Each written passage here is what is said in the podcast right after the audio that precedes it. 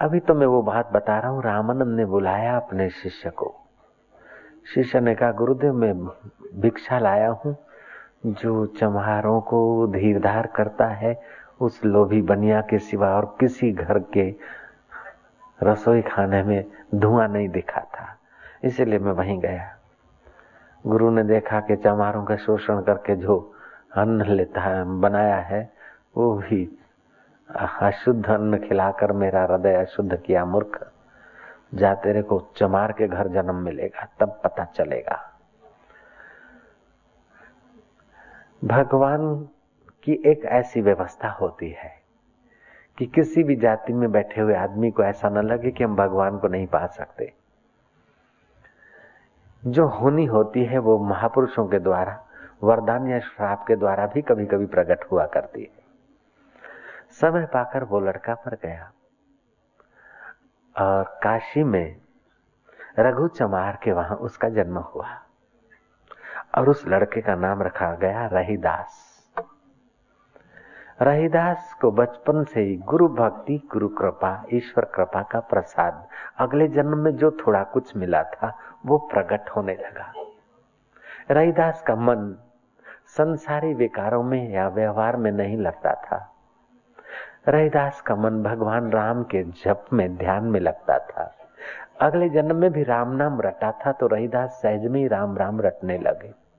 रहीदास की ऐसी उदासीन वृत्ति देखकर पिता रघु चमार को हुआ कि, बेटा, कहीं साधु बाबा न हो जाए, इसको मैरिज करा दे, शादी करा दे, क्योंकि काम काम सुख ऐसी भ्रांति पैदा कर देता है कि राम के सुख को बाद में पाएंगे अभी तो यही भोगे ऐसा बुद्धि भ्रष्ट कर देता है काम सुख काम विकार ऐसा अनूठा है रघु चमार ने काम सुख में गर्भकाव करने के लिए अपने प्यारे पुत्र को शादी करा दी देखो पिता कितने दयालु होते हैं जय श्री कृष्ण મારો છોકરો ભજન કરે એના કરતા ઘરે રે બૈરા સાથે રહે તો કેટલું સારું. રામ સુખ મળે તો મળે, ના મળે તો કઈ વાંધો નહીં, પણ મારો અહમ તો ઓછો ના થાય નહીં છોકરો અમેરિકા ગયો, છાપામાં આપે, પણ છોકરો તપસ્યા કરવા ગયો તો ખૂણામાં રડે, કારણ કે લોકો કહેશે કે છોકરો સાધુ થઈ ગયો. કોઈનો છોકરો સાધુ થાય તો આપણે પગે લાગવા લાઈનમાં ઊભા રહીએ, પણ આપણો છોકરો સાધુ થતા હોઈએ, તો અરે છોકરો બગડી ગયો. सुनो मेरे भाइयों, सुनो मेरे मितवा, कबीरो बिगड़ गयो रे। दही संग दूध बिगड़ो, मक्खन रूप भयो रे, कबीरो बिगड़ गयो रे। पारस संग भाई, लोहा बिगड़ो पारस पारससँग भाइ लोहा बिगुर्यो कञ्चन रूप भयो रे कबिरो बिगर गयो रे। सन्तनसँग दास कबिरो बिगुर्यो सन्तनसँग दास कबिरो बिगुर्यो सन्त कबीर भयो रे કબીર ભયો રે કબીરો બિગર ગયો રે સુનો મેરે ભાઈઓ સુનો મેરે મિતવા કબીરો બિગર ગયો રે આવા જે સાધક થઈને કોઈ બગડતા હોય તો હું કહું છો બગડતા ભલે બગડતા नारायण नारायण कह दियो ना नारायण नारायण मैं कथा रोहिदास की कहूँगा। रोहिदास को शादी करा दी गई, लेकिन जिस पर गुरु की कृपा, भगवत कृपा और जिस मन को एक बार भी विकारी सुख से परे, भक्ति रस का सुख मिल जाता है, उसका मन संत हो जाता है। तन मरता है, लेकिन मन का संतत्व नहीं मरता है। संत बीज पलटे नहीं, चाहे युग बीते अनंत। ऊंच नीच घर अवतरे, रहे संत को संत। तुम शिविर में जो फ़ायदा उठा रहे हो तन मन तंदुरुस्त कर रहे हो, पुण्य कमा रहे हो, लेकिन इतना नहीं, ये पुण्य और ये अनुभव, अगर तुमने इसी जन्म में साक्षात्कार नहीं किया तो दूसरे जन्म में भी ये शिविर का अनुभव तुम्हारा पीछा नहीं छोड़ेगा। हाँ बांधे जैसे पाप ने दुर्योधन का पीछा नहीं छोड़ा, शाकुनी का, ऐसे ही साधना का अनुभव भी तुम्हारा पीछा नहीं छोड़ेंगे भांजे। नारायण नारायण। अवश्यम, अवश्य भोगने पड़ते पुण्य और पाप के फल। कृताकृत को अवश्य भोगना पड़ता है। हाँ एक उपाय है। अकृत न करे न करने जैसा न करे और करने जैसा भगवान को अर्पण करे तो एकदम वो भगवान स्वयं मिल जाते फिर। खैर रहीदास को भक्ति का रंग देखकर पिता रघुमार चिंतित रहे, लेकिन लोग बड़े निश्चिंत होते गए। रहीदास के संग से लोगों को बड़ा आनंद, शांति, भक्ति मिलने लगी। रहीदास की महिमा सुनकर मणिकर्णिका घाट के आसपास रहने वाले रहीदास की महिमा सुनकर कहते हैं कि एक बार मीराबाई भी वहाँ पहुँची। और मीराबाई रहीदास का सत्संग करके इतनी तो प्रसन्न हुई कि रहीदास को उन्होंने अपना गुरु मान लिया और मीरा ने अपने पदों में भी गाया। है गुरु मल्याड़े रहीदास जीरे। સંતોની ચરણ રજ ઉડી ઉડી લાગે મોહે અંગ બેનુડી મને ભાગ્ય મળ્યો સત્સંગ ભાગ્ય મળ્યો સત્સંગ મને કર્મે મળ્યો સત્સંગ મને નસીબે મળ્યો सत्संग ऐसे रहीदास किसी की मदद नहीं चाहते थे बनते भगत ठगते जगत पड़ते भाव की जाल में भगत का वेश पहनकर अगर धर्म का धर्म को कोई धंधा बनाता है तो उसकी भक्ति बरकत बिना की होती है। रहीदास ऐसा ठीक से जानते थे। रहीदास किसी की मदद नहीं चाहते थे। किसी के दान दक्षिणा पर नहीं जीते थे। रहीदास अपना कुल का धंधा, चमड़ा का धंधा, चप्पल सीने का धंधा करने लगे। पिता ने धक्का मार के निकाल दिया। शादी की और फिर भी भक्ति करता रहता, मैं कम और तू खाए आराम खोर जा, छूटो था। ये है संसार का पिता लेकिन ईश्वर रूपी पिता कभी अपनी सृष्टि से बाहर नहीं निकालता પિતા તો કે મારું ધાર્યું કરે તો તને રાખું નહીં તો તને કાઢી મૂકું પણ ભગવાન તો ભગવાન के विपरीत भी हम कर रहे हैं तभी भी उसकी सृष्टि में जी रहे हैं आँखों को सत्ता दे रहा है देखने की, कानों को सत्ता दे रहा है सुनने की। हालाँकि पाप भगवान को पसंद नहीं, फिर भी हम पाप करते तो हमारा कनेक्शन डिसकनेक्ट कर सकता है, नहीं करता है। ऐसा उदार पिता किसके पास मिलेगा कौन से जन्म में मिला ऐसा उदार पिता? छोरू का छोरू था है पर मावतर का मावतर न था है ऐसा माता पिता परमेश्वर है, और उसके बाद शरीर का माता पिता है, उसका आदर ज़रूर करो। लेकिन परमेश्वर रूपी माता पिता को पाने में अगर बाहर का माता पिता विघ्न डालता है तो उसको नव गज के नमस्कार करने की भी शास्त्र आज्ञा देता है। जय राम जी की। बोलो। प्रहलाद ने पिता की आज्ञा ईश्वर भक्ति से वंचित करने की आज्ञा नहीं मानी। और आसुमल नाम का एक लड़का था, उसकी माँ ने कहा कि तुम भूलो, बधे भी दू, बधू। माँ बाप ने भूलशो नहीं। उस सिद्धांत को मानते और बचपन से मेरे पैर छूते और पैर चंपी करते हो तो मैं तुमको आज्ञा करती हूँ कि मोटेरा में जो ईंटे उतरवाई है, तुम्हारे भगत ने मना कर दो। मणिनगर के घर में रहो और भाई को मदद करो। दो ही भाई हो, वो बेचारा बड़ा भाई रोता है। मेरी आज्ञा का पालन करो। वासुमल नाम के लड़के ने कहा, माँ, ये तुम्हारी आज्ञा नहीं, मोह की आज्ञा है, तुम्हारे पास ही रखो, मैं तो यहीं रहूँगा। और फिर उसकी माँ भी वहाँ रहने लगी। अब उसकी माँ को वो लड़का पूछता कि, कैसी थी तुम्हारी आज्ञा? बोले भूल थी नारायण नारायण, कही दो ने, नारायण नारायण। ईश्वर भक्ति से दूर ले जाने वाली किसी की भी आज्ञा, चाहे फिर माता की हो, पिता की हो, दोस्त की हो, बंधु की हो, अरे, गुरु की हो, तभी भी नहीं मानना। मेरी आज्ञा भी हो तो आप मत मानना। भगवान को छोड़ने की आज्ञा अगर मैं दू तो आप मेरी आज्ञा मत मानना। ये कोई आज्ञा होती है? ये तो अपना स्वार्थ होता है। हमने लालजी महाराज को खरी सुना दी एकदम। ये बैठे तुम्हारे बीच। हम नर्मदा किनारे जा बैठे तो आए और हमारे से बड़े प्रेम करने लगे। बड़ा स्नेह हो गया। हमारा ध्यान भजन देखकर उनके हृदय में हमारे लिए बड़ा आदर पैदा हो गया। हाँ तो हमारी उनसे मित्रता हो गई।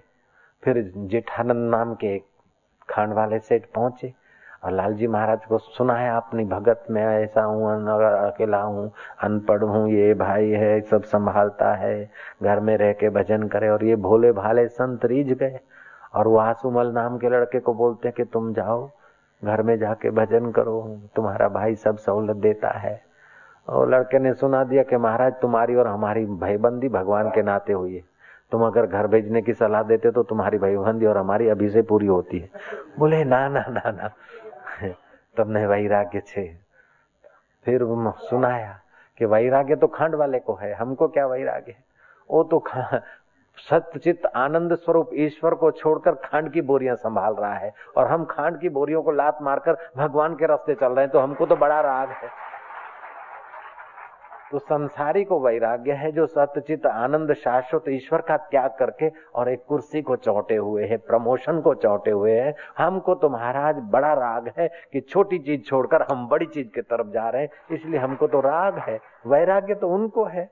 બાપજી બિચારે સરળ સ્વભાવ કે કરે રે તમને તો બહુ વૈરાગ્ય છે. મેં કીધું, બાપજી, મને વૈરાગ્ય નથી, વૈરાગ્ય તો પેલા ખાંડ વાળાને છે. બ્રહ્મનો ત્યાગ કરી, ઈશ્વરના આનંદનો ત્યાગ કરીને બિચારો પાંચ કોથળામાં જીવન પૂરું કરે છે, એને વૈરાગ્ય છે. મને તો મોટો રાગ છે. જય શ્રી કૃષ્ણ. સાચી વાત છે. જય શ્રી કૃષ્ણ. ઓહો, તો કોબર્યું આવું શું કરો ઓહો. બાપજી, ખૂબ હાલ કરે મને. ખૂબ વાલ કરે. આમ જોઈ રે મનથી તો ઓમે કરે ખૂબ. જો જો હમ હમ હમ ખૂબ હાલ કરે. નારાયણ નારાયણ, નાર. કહી દો ને, આવું શું કરો છો નારાયણ નારાયણ નારાયણ કાકા, તમે આમ કરો? નારાયણ નારાયણ तो महाराज, रहीदास को धक्का मार के निकाल दिया। रहीदास तो करने लगे वही अपना कुल धर्म के अनुसार। गुजारे के लिए जूता सी लेते थे, चप्पल सी लेते थे। गुजारा हो जाता था सादा सीधा जीवन, बहुत आवश्यकता है नहीं। ये खपे ये खपे प्रेस करे हुए कपड़े खपे ये खपे खपे खपे में अपने को उसने खपाया ही नहीं था। रूखी भली, सुखी भली, सारी से संताप, जो चाहेगा चौपड़ी तो बहुत करेगा पाप। अन्न अननेसेसरी जो वासना बढ़ा देते हैं, वे लोग फिर गुलाम हो जाते हैं और उनको जीने का मज़ा ही नहीं आता है। अननेसेसरी नीड नहीं बढ़ाना चाहिए। तो महाराज वो जीने लगे। अब हुआ क्या कि उनका अपना नित्य क्रम भक्त आए कथा हो, कीर्तन हो, भक्ति हो गंगा दशहरे का दिन हो अथवा और कोई एकादशी या पूर्णिमा से का दिन हो तो गंगा स्नान करने के लिए खूब भीड़। कोई लोग टांगे से आए तो कोई बैलगाड़ी से आए तो कोई एक्के से आए तो कुछ लोग पैदल आए और गंगा किनारे घाट पर खूब भीड़। और भीड़ में धंधा अच्छा चले तो अमुक जगह पर इन्होंने भी अपनी वो लगाई थी छोटी सी फुटपाथ पे दुकान, चप्पल सीने की। भीड़ जोरों की थी और उस भीड़ भीड़ में एक कृपा शंकर नाम का पंडित भी पहुँचा गंगा नहाने को। पंडित ने देखा कि काफ़ी भीड़ और गर्मी में आया हूँ। गरम गरम शरीर एकदम ठंडे पानी में गोता मारना हित कर नहीं है। जरा स्नान करके लोग चले जाएँ, भीड़ कम हो और दम ले लूँ, फिर स्नान करूँगा। तो वो वहीं खड़ा हो गया जहाँ रहीदास अपना जूता चप्पल सीने का गुजारा करने के लिए पीढ़ी लगाया हुआ था। अपनी छोटी मोटी वो खुमची लगाया हुआ था। उस कृपा शंकर की नज़र पड़ गई। रहीदास चप्पल सी रहा है। देखा कि चप्पल मेरी फटी है। क्यों ना इतनी देर में चप्पल सिलवा लो? रहीदास के और दोनों पैर की चप्पल उतार के फेंकी। है क्षमा ये सीधे जरा। लेकिन रहीदास के चित्त में शोभ नहीं होता है, क्योंकि वो समता का प्रसाद पाया हुआ है। ऐसा चप्पल सीने वाला एक पुरुष मेरे को भी मिला था मैं उसका दर्शन करने गया था सच्ची बात बताता हूँ। हम्म, कप्पड़वंज में मिला था। मुझे किसी ने बताया कि फलाना पुरुष है और हम्म, जूता सी के गुजारा करता है लेकिन अंदर की समझ आत्मा परमात्मा की समझ अच्छी है। मैं क्या अच्छी है तो चलो। बोले बापू आप तो सत्संग करते हैं आप भी क्या कम है? मैं क्या कम नहीं तो फिर जाने से कम होंगे क्या? ऐसे पुरुष से मिलने से कम हो जाएँगे क्या? चलो। लोग ऐसा बोलेंगे कि बापू, चप्पल सिबड़ा वाड़ा पास ज्ञान लेवा गया था। इतना ही बोलेंगे, कोई बात नहीं। तो हम उसके दर्शन करने गए थे। फिर परखने भी गए थे कि कैसा है। लेकिन वो आदमी सही मिला था। उसकी आँखों में झांका हमने। उसकी वाणी से हमने महसूस किया कि आदमी जगा हुआ है। उसने भी हमारा खूब सम्मान किया। हमने भी उसको खूब स्नेह से, मान से देखा था। आज से तेईस चौबीस साल पहले की बात होगी यह आश्रम पैदा नहीं हुआ था तब की बात है નારાયણ નારાયણ નારાયણ રાખું છું જરાય છાનું તમારાથી અને તમે બધું છોનું રાખો છો લો जय श्री कृष्ण महाराज चप्पल दे दिया वो चप्पल सीधा जाता है कृपा शंकर पंडित थे, कबीर की साखी सुना दूँ, कम पंडित और मसालची दोनों बूझे नाई, औरों को उजाला करे आप अंधेरे माई। पंडित तथा कथित पंडित विद्या पढ़ पढ़ के अंदर का रस नहीं, पंडित और मसालची दोनों बूझे नाई। औरों को उजाला करे आप अंधेरे माई। पंडित, पंडिताई करके औरों को तो कथा सुनाए, लेकिन आप और मशाल ची, मशाल लेके उजाला दूसरे को करे, लेकिन आप मशाल के नीचे दीवा दीवा हेठड़ धारू के। अरे, आज तो फलाना दिन है, गंगा नहाया तो। बोले, नहीं, मैं तो नहीं गंगा नहाया। है तेरे की चमात, तेरे भाग्य में कहा रहे गंगा नहाना? अब उसको पता नहीं कि गंगा उससे पवित्र हो रही कृपा शंकर को पता नहीं कि रहीदास से गंगा पवित्र हो रही है। गंगा रहीदास से कृपा पा रही है, उसको पता नहीं पंडित को। ब्रह्मवेता की निगाहों से गंगा कृपा पा सकती ऐसा होता है आत्मवेता। जिसने आत्मरस पाया है, वो उसकी ऊंचाई तो क्या बयान किया जाए? कृपा शंकर बोलते हैं गंगा नहाया बोले, नहीं। अच्छा चप्पल सी ले, वक्त मिले तो गोता मार लेना। ज़िंदगी भर ऐसे ही गंवाई, ऐसे ही गंवार के गंवार मूर्ख। ऐसे लोगों के कारण तो धरती पर भार बढ़ गया। ये अकाल पड़ रहा है, पता है? ना लेना मूर्ख, गधे। सीखामण आपता थी गया पंडित। फिर भी रहीदास के चित्त में शोभ नहीं हुआ है। रहीदास की सहन शक्ति और पंडित के लिए रहीदास ने दो मीठे शब्द कहे कि, पंडित जी, मैं तो नहीं आ सकता। ये सब फैला हुआ है। आप ही मुझ पर कृपा कीजिए। कि मैं गंगा माता के लिए आपको दूँगा आप अर्पण करना आज के दिन। पंडित जी का रुख बदला। चप्पल तो सी गई, सी ली। पंडित जी पैसा देने जा रहे थे। रहीदास बोलता कि पैसा, आप जैसे विद्वान पंडित की सेवा इस चमार को मिल जाए तो इससे बढ़कर और मेरा पुरस्कार क्या हो सकता है? पंडित का हृदय और पिघला। बोले, शाबाश है दोस्त, तू कुछ तो जानता है। एकदम गंवार नहीं है। पंडितों का आदर करता है। इतना तो इतना तो भगवान ने अकल दी। इतना तो पुण्य आत्मा है। रहीदास के सामने कठौती पड़ी थी। चमड़ा भिगा भिगा के जो सिया जाता। रहीदास ने बात बात में कह दिया कि, महाराज जी, मैं तो ऐसा मानता हूँ कि मन चंगा तो कठौती में गंगा। वो चमड़ा डुबाने का जो कठौती थी उसी में गंगा। ऐसा करके रहीदास एक सुपारी निकाला अपने किसी बक्से बक्से और उसी कठौती में धोके सुपारी पकड़ा दी पंडित को। बोले, आप गंगा जी को अर्पण करना और इतना ज़रूर कहना कि रहीदास ने अर्पण किया है, स्वीकार कर लो। कथा कहती है कि पंडित जब बीच गंगा गए गोते गोते मार के याद आया, सुपारी निकाली अपनी वहाँ से। और फिर गंगा जी को कहते हैं, गंगा माई और रहीदास चमार है ना? उसी ने अर्पण किया है, ले ले माँ।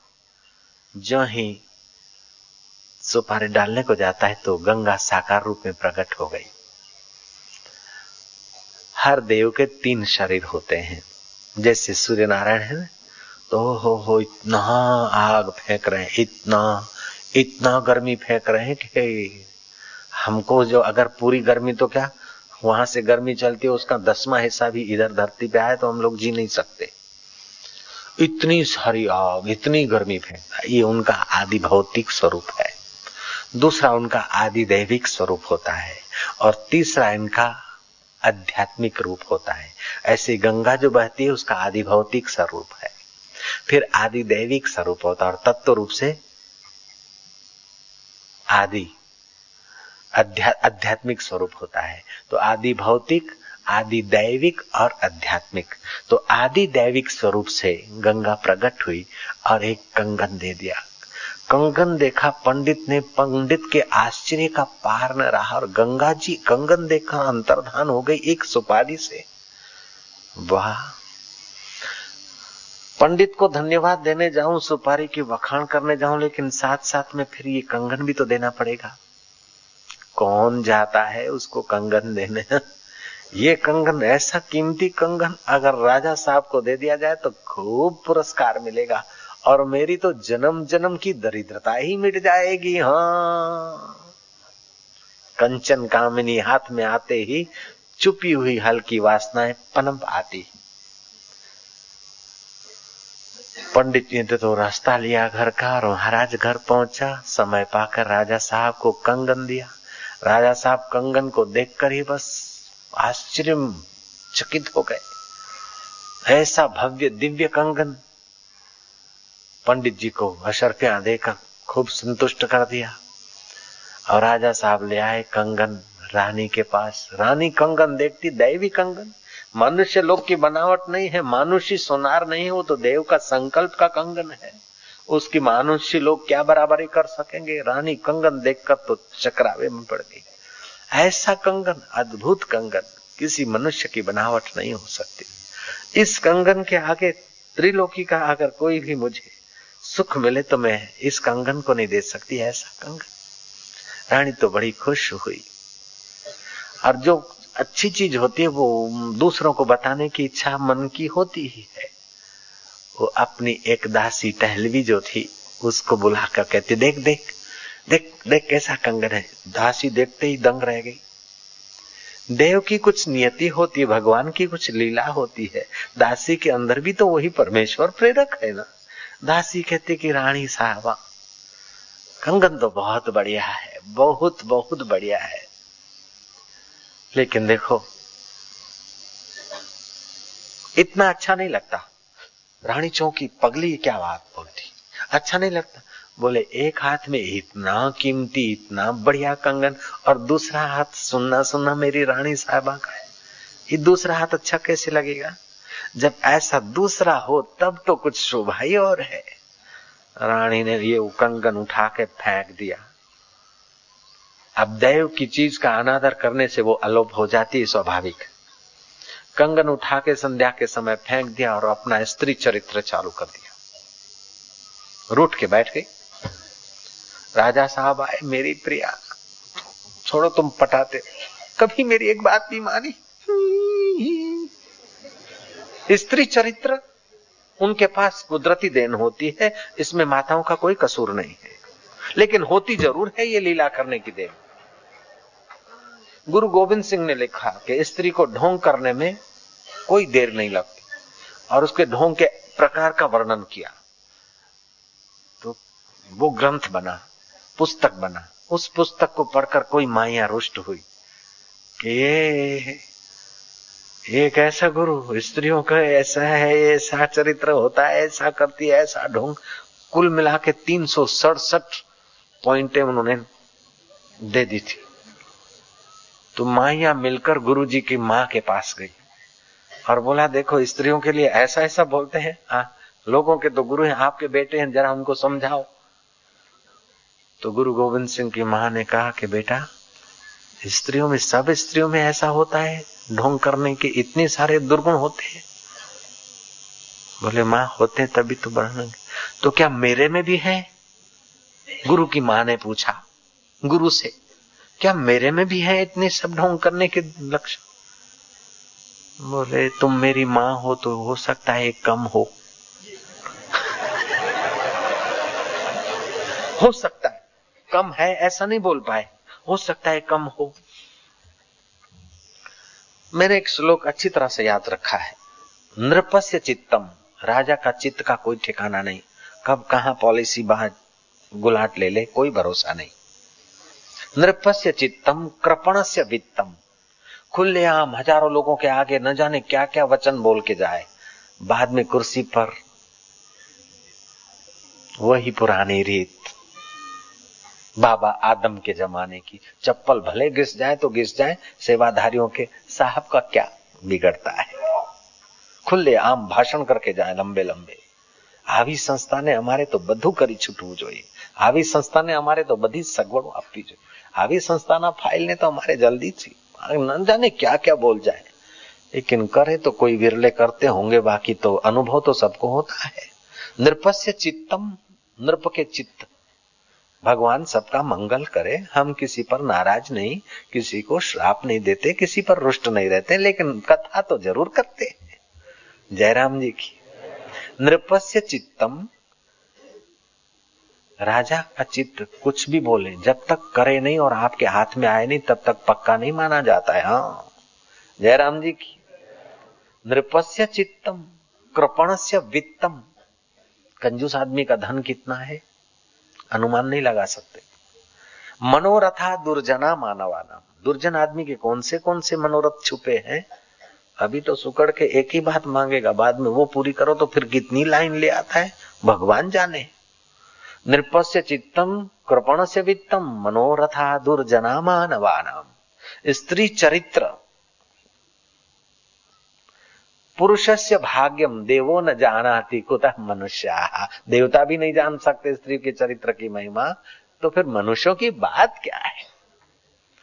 तो महाराज, उस स्त्री ने, ये तो साधक है, माया तो आप लोगों की बात नहीं करता हूँ, मैं तो कथा की बात कर रहा हूँ जय राम जी की। आप तो साधक मानो अपने को। अपने को स्त्री क्यों मानते हो? अपने को साधक मानो।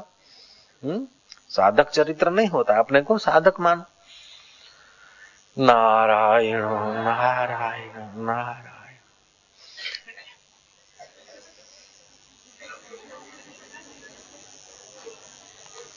सत्य बोलने में संकोच नहीं, लेकिन सत्य ऐसा मधुर हो कि किसी का दिल दुखे नहीं। जय राम जी की। नारायण नारायण नारायण। सत्यम बद हितम बद प्रियम बद हितकर हो, प्रिय हो। तो इस सत्य से भाई लोग ये जान ले कि कभी देरानी बोल दे या कभी जेठानी बोल दे तो भाई भाई में लड़ मर के अलग चूल्हा करने की बेवकूफ़ी नहीं करनी चाहिए। પેલાનું બૈરું પેલાને ઓમ તેમ કરશે ને પેલાનું બૈરું પેલાને ઓમ તેમ કરશે ઘરમાં દે હોળી પછી કે પૂરું થતું નથી. હવે બબે ત્રણ ત્રણ ચૂલા કરો તો છે પૂરું થાય. ભેગું સેગું હોય તો જરા ચાલે ખરું થોડું. ઓવા તો કહી દો નારાયણ નારાયણ નારાયણ. કાકા, તમે આમ ઠમઠમ કરો ને થોડું જરા. લાલજી મહારાજ ને કહો, અમારા બાપુ કેવા છે? આમ જરા ઠમકી મારે.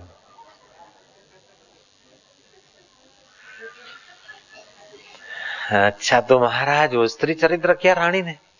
हाँ राजा के आखिर बात क्या के बाकी क्या?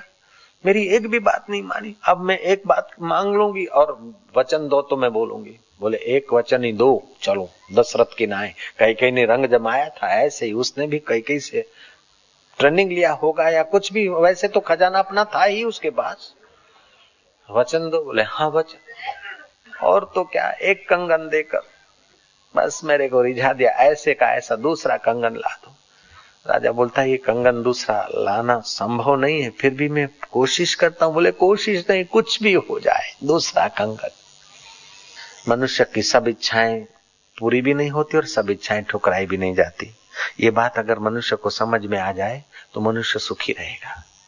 सब इच्छाएँ किसी की पूरी नहीं होती। श्री राम की भी पूरी नहीं हुई, कृष्ण की भी पूरी नहीं हुई। राम के बाप की भी पूरी नहीं हुई। क्या बात करते हो तो तुम्हारे गलबा और गिरीश के बाप की पूरी हो जाएगी। राम जी राम जी के पिता दशरथ की सब इच्छाएँ पूरी हुई क्या? फिर तुम्हारी कोई इच्छा नहीं पूरी हुई तो रोते क्यों हो, घबराते क्यों हो, चिंता क्यों करते हो और टेंशन का बंडल क्यों बनाकर परेशान हो रहे हो? इस ज्ञान को ले लो और निर्भर हो जाओ।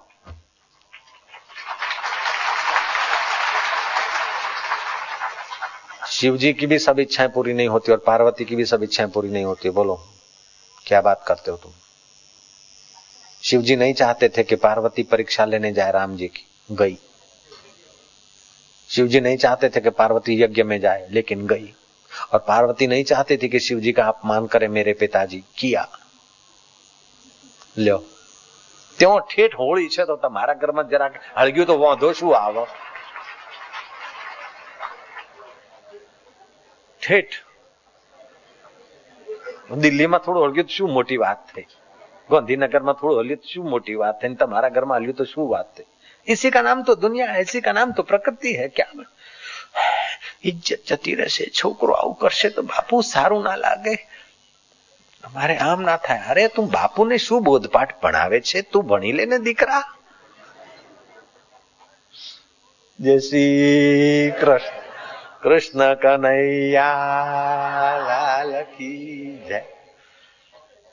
महाराज, कथा में उसकी करूँगा कंगन की। वो कंगन तो अदृश्य हो गया, लेकिन राजा की और रानी की मति सदृश हुई। राजा और रानी आपस में कॉम्प्रोमाइज करने को उद्धत हुए। राजा ने कहा, मैं पूरे बीसों नखों का ज़ोर लगाऊँगा, ऐसा कंगन ला दूँगा। दूसरा दिन हुआ, राजा ने उस पंडित को बुलाया, चाहे जितना धन चाहिए ले जा लेकिन ये दूसरा कंगन ला दे हमारे घर में बड़ा गड़बड़ हो गया है। कुछ भी कर। हे कृपा शंकर मैं सम्राट हूँ। आज तक तो तुम मेरी कृपा चाहते थे। कृपा शंकर आज मैं तुम्हारी कृपा चाहता हूँ। क्योंकि लेडी की कृपा जिसके खोपड़ी में घुस गई, वो न जाने कितनों की कृपा माँगता, फिरेगा बेचारा। मैं इस कथा में नई कथा जोड़ूँगा। जोड़ दू? जोड़ दू? एक जवान जा रहा है। उसके पैर धरती से एक फुट ऊपर चलते हैं।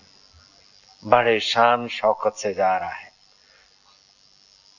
चेहरे पर ब्रह्मचर्य का तेज है। आँखें बड़ी बड़ी, सुंदर। बस मानो उसकी खुशी का कोई ठिकाना ही नहीं। हाथ में एक शानदार कवर है। और कवर से सुगंध निकल रही है।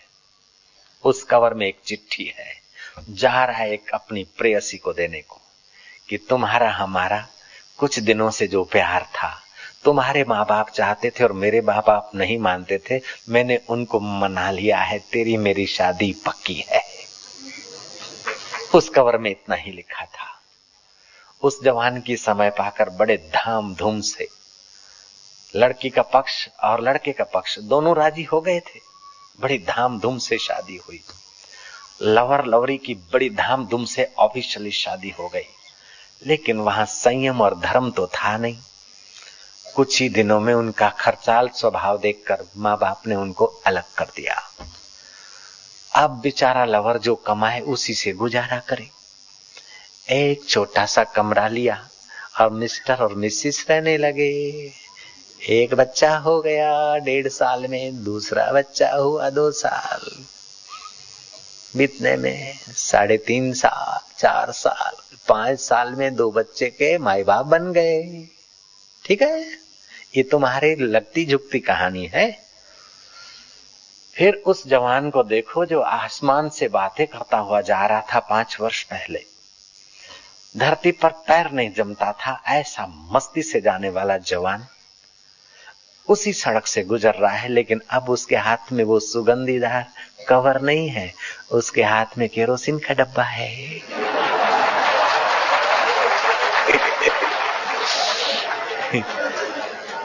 दो छोटी मोटी थैलियाँ है और एक चिट्ठी है। क्योंकि पगार हुआ है, इतना इसको देना है, इतना उसको देना है दे के बाकी का उधारा माल इतना लाना है। बाल खुले हुए हैं जूता फटा हुआ है कपड़े कंगालत की खबर दे रहे हैं और डाचा तो एकदम बैठा हुआ है सेक्स के कारण ડાચું બેસી ગયું છે આંખો અંદર જતી રહી છે અને ગઢપણ જાણે એના यौवन ઉપર નૃત્ય કરતું હોય बुढ़ापा मानो उसके यौवन पर नृत्य करता हो वो बेचारा कंगालों की अदा से उसी सड़क से गुजर रहा है। केरोसिन का छोटा डब्बा है। डालडा लाने का एक घी किलो का डब्बा है थैली में। थैली के बाहर केरोसिन का वो छोटा सा डब्बा है। दो लीटर लाए, वो सा डब्बा है। और हाथ में चिट्ठी है। दो सेर आटा, एक सेर चावल, आधा सेर मूंग की दाल और आधा किलो नमक और एक किलो गुड़। एक किलो गुड़ और फिर भी कुछ लिखा हुआ होगा। बाकी का तुम मन से पढ़ लेना, लेकिन दुर्दशा उसकी बेचारे की यही थी।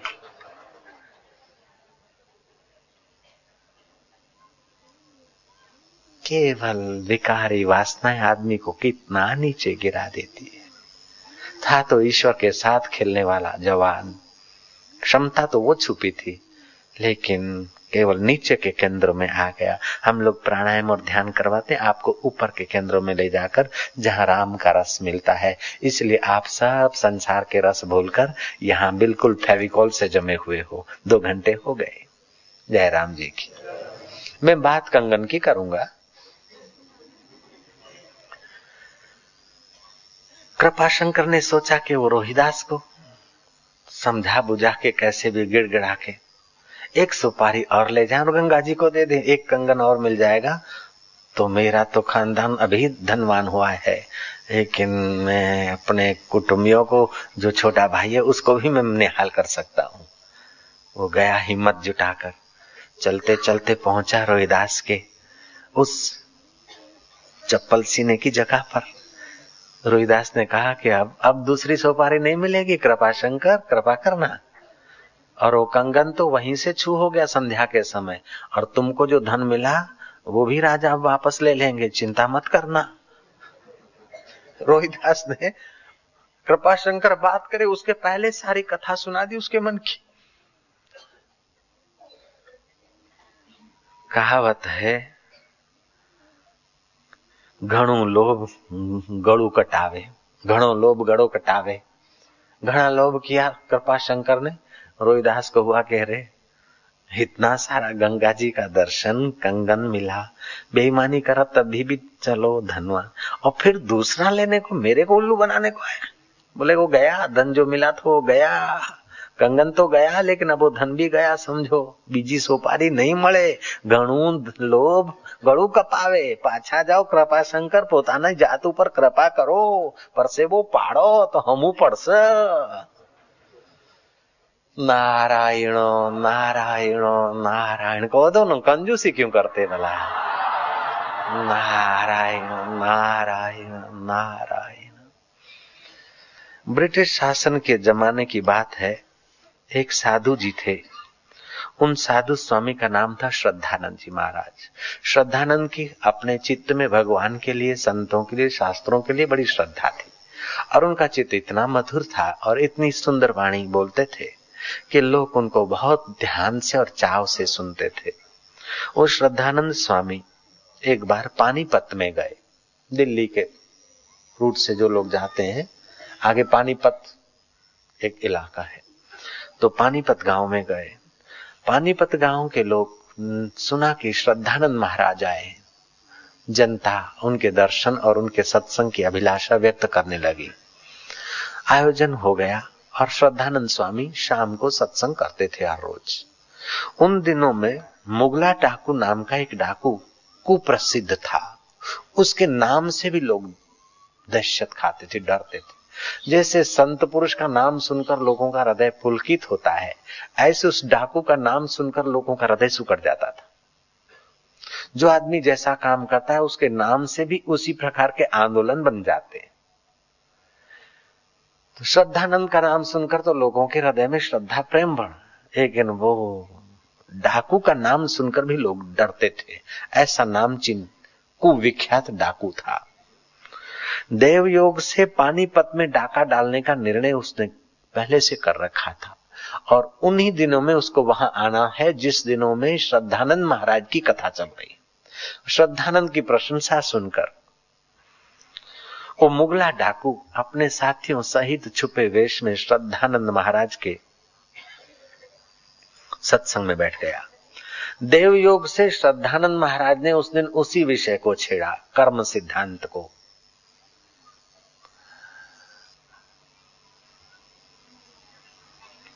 अवश्य भावी भोक्तव्यम। कृता अकृत, जो कृत अकृत फल है शुभाशुभ कर्म का फल है। वो अवश्यम भावी भोगना ही पड़ता है। इससे कोई बच नहीं सकता। इसलिए अपने दुष्कृत्यों से अपने को बचाओ और सुकृत्यों में समय शक्ति का सदुपयोग करो। अवश्यम भाविनो भावानाम प्रतिकारो भवेत यदि दुखे न लिपे रन नल राम युधिष्ठरा। नल और युधिष्ठर जैसे को भी कर्म के सिद्धांत में जीना पड़ा और पसार होना पड़ा। राजा नल, दमयंती नल, या राजा युधिष्ठर और भगवान राम को, वो भी एक कथा है कि नारद जी को बंदर जैसा रूप दिया था और नारद ने श्राप दिया था कि मेरे को बंदर जैसा रूप देकर विश्व सुंदरी तुम हर देते हो, तुम्हारी भी कोई सुंदरी हर लेगा और बंदर ही तुमको सहयोग करेंगे। और राम जी को भी वहाँ से गुजरना पड़ा। उसी नियम से गुजरना पड़ा।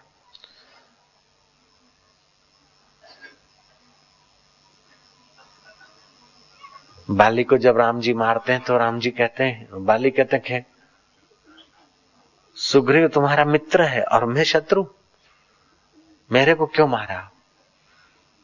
राम जी कहते कि तुम दूसरा कोई उपाय नहीं था छुप के मारने के सिवाय, क्योंकि जो तुम्हारे सामने आता है शक्ति उसकी तुम्हारे पास आ जाती। और तुम अपने छोटे भ्राता की पत्नी के साथ दुर्व्यवहार करते हो, इसलिए तुम अपराधी हो। और मैंने तुमको छुप के मारा है तो तुम भी कभी मार लेना। वो ही बाली दूसरे जन्म में कृष्ण अवतार में शिकारी होकर श्री कृष्ण को पूर्ण यात्रा के समय अपना रूप दिखा देता है। तो कर्मों का सिद्धांत महाराज ने सूक्ष्मता से बयान किया। और महाराज कर्मों, क्रूर कर्मों का फल समय पाकर अनंत गुना होकर भोग करना ही पड़ता है। और अच्छे कर्मों का फल अभी नहीं मिले तो अच्छा है, देर से मिलेगा तो और बढ़िया होकर मिलेगा। इस सिद्धांत, कर्म सिद्धांत पर प्रवचन महाराज जी ने किया, और हृदय पूर्वक प्रवचन तो दिल में उतर ही जाता है। वो मुगला डाकू का हृदय। कांपने लगा अपने क्रूर कृत्यों से। ढाका डालने में न जाने कितने दिलों की हिंसा होती और कितने शरीरों की भी तो हिंसा होती है। इस क्रूर कर्मों ने उसके हृदय को झकझोर दिया। मनुष्य अपने दुष्कृत्यों का फल कैसा मिलेगा वो अगर सोचे और समझे तो इसी समय उसके दुष्कृत्य छूट सकते। हैं महाराज कथा पूरी हुई, लोग प्रणाम करके अपने अपने घर गए महाराज भी आराम करने को अपने एकांतवास कुटिया में गए। समय पाकर मुगला डाकू उस कुटिया के द्वार पर आया। महाराज ने दरवाज़ा खोला, भाई, क्या है? क्यों आए हो इस समय? मैं रात्रि हो गई, आराम कर रहा हूँ। इस समय क्यों आए हो? बोले, तुम कौन हो? बोले, महाराज, मेरा नाम मुगला डाकू है। सीकी गाँव का रहने वाला हूँ। महाराज ने कहा, भैया, मेरे पास तो कोई धन नहीं, तेरा डाका फैल है। मेरे पास कोई धन है नहीं यहाँ। अगर धन लेना है तो आ जाना, मैं जहाँ समिति ममिति बनाता हूँ, उन समिति वालों के पास मिल जाएगा थोड़ा बहुत। मेरे पास नहीं है, वो समिति बैठा है इधर सामने। वो धनवान सेठ के पास धन मिल सकता है। मेरे पास तो कुछ नहीं, चाहे शांति कुठिया कर चप्पा चप्पा तू खोज ले। यहाँ तो कोई धन नहीं मिलेगा। महाराज, चाहे फिर वो मुगला डाकू हो, चाहे इनकम टैक्स का कोई बैठा हो, सज्जन, सब ध्यान से सुन ले। जयराम जी की।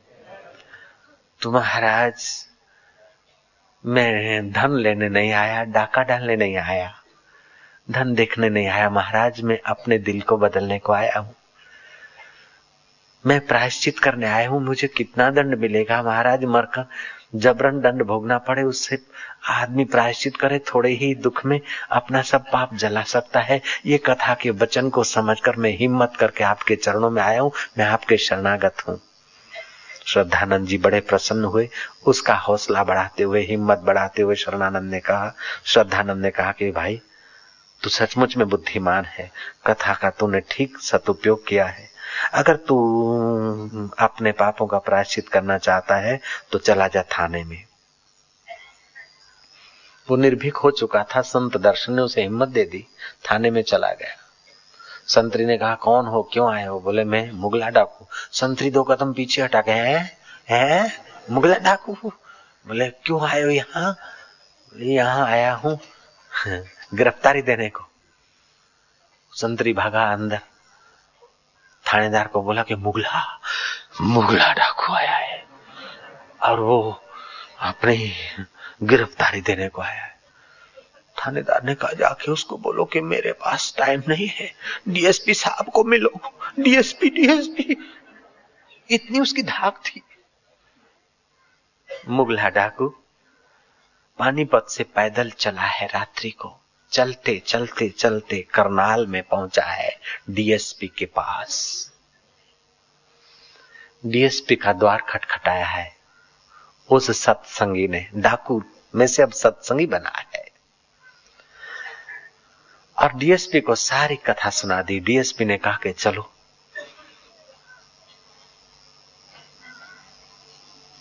मेरे साथ तुम रूबरू चलो। जहाँ सरेंडर होना चाहिए, वहीं चलते हैं अपन। राजपाल के पास पहुँच गए और राजपाल को पूरी कथा सुना दी।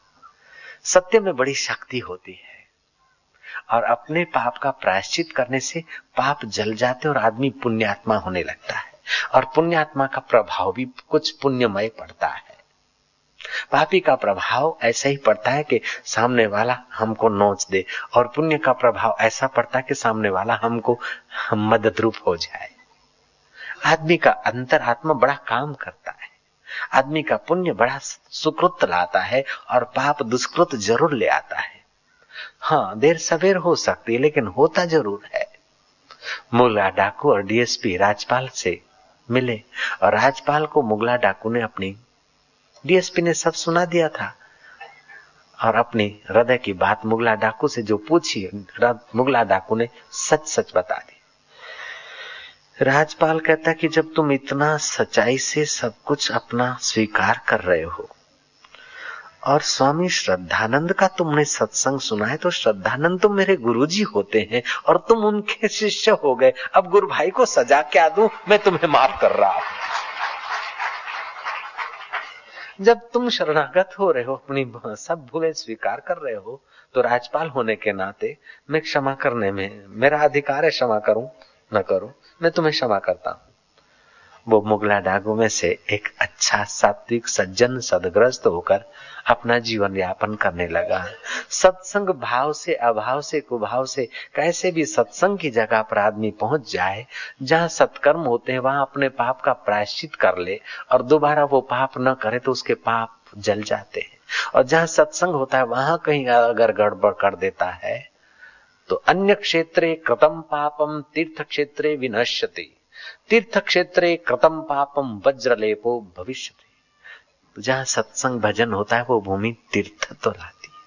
वो तीर्थ भूमि में अपना कोई पाप है, वो हृदय पूर्वक स्वीकार करके किसी श्रेष्ठ साधक के आगे बयान कर ले और उस पाप का प्रायश्चित कर ले तो उसका पाप माफ़ होता है, दोबारा न करे तो। और कोई सत्कृत्य का संकल्प कर ले तो तीर्थ क्षेत्र में किया हुआ सत्कृत्य, सत्कर्म के संकल्प में बल मिलता है। कुल मिलाकर मनुष्य अपने भाग्य का आप विधाता है, इसलिए अपने को हल्की इच्छा वासनाओं अथवा अहंकार पोषने की, लोभ पोषने की, उस नागचूर से अपने को बचाकर, अपने को आत्मरंग से पोषकर जीवन की शाम हो जाए, उसके पहले जीवनदाता का साक्षात्कार करना चाहिए। हरि ओ।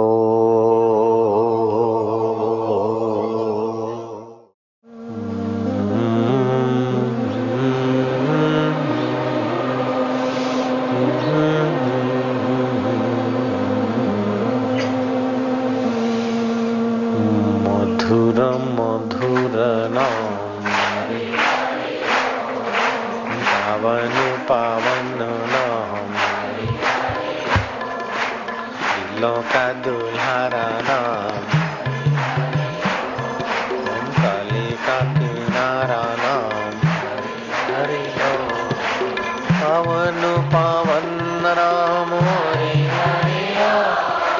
मधुर मधुर नाम हरि हरि दिलों का दुल्हारा नाम हरि ओम कली का किनारा नाम हरि पाप का निवारक नाम हरि हरि ओम पुण्यों का प्यारा नाम हरि हरि ओम साधक का सहारा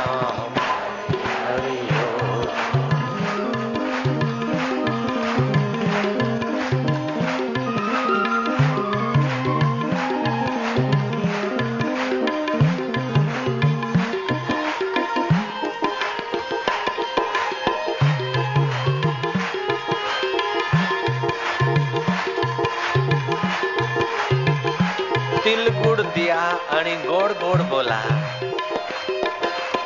दिल गुड़ दिया आणि गोल गोल बोला। महाराष्ट्र में कहावत है, तिल गुड़ दिया आणि गोड़ गोड़ बोला। एक दूसरे को तिल गुड़ देते हैं, मीठा मीठा बोलने का संकल्प करते हैं। तुम तो मीठा मीठा आत्मा अनुभव का प्रसाद पाते जाओ। दिल गुड़ दिया आणि गोड गोड बोला।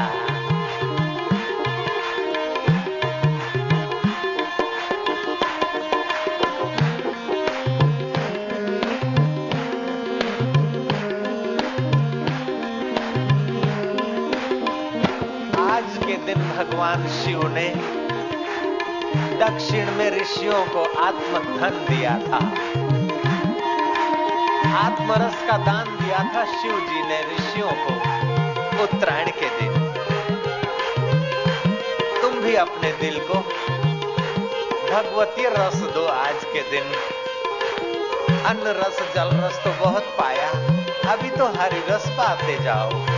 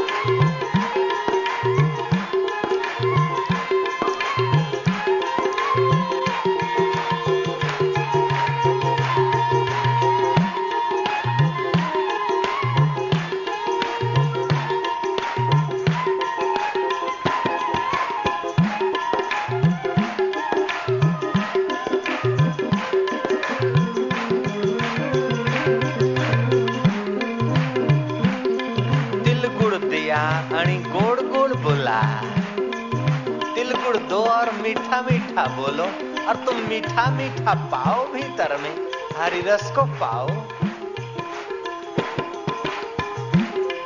जय हो मारा वालुड़ा।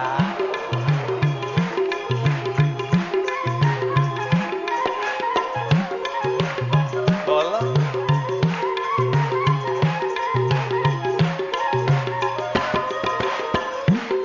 वो भूमि धन भागी रही होगी जहाँ ग्वाल और गोपियाँ नाचे होंगे। हरी रस का पान किया होगा वो बंगाल की धरती धन्य रही होगी जहाँ गौरांग ने कीर्तन करवाया होगा।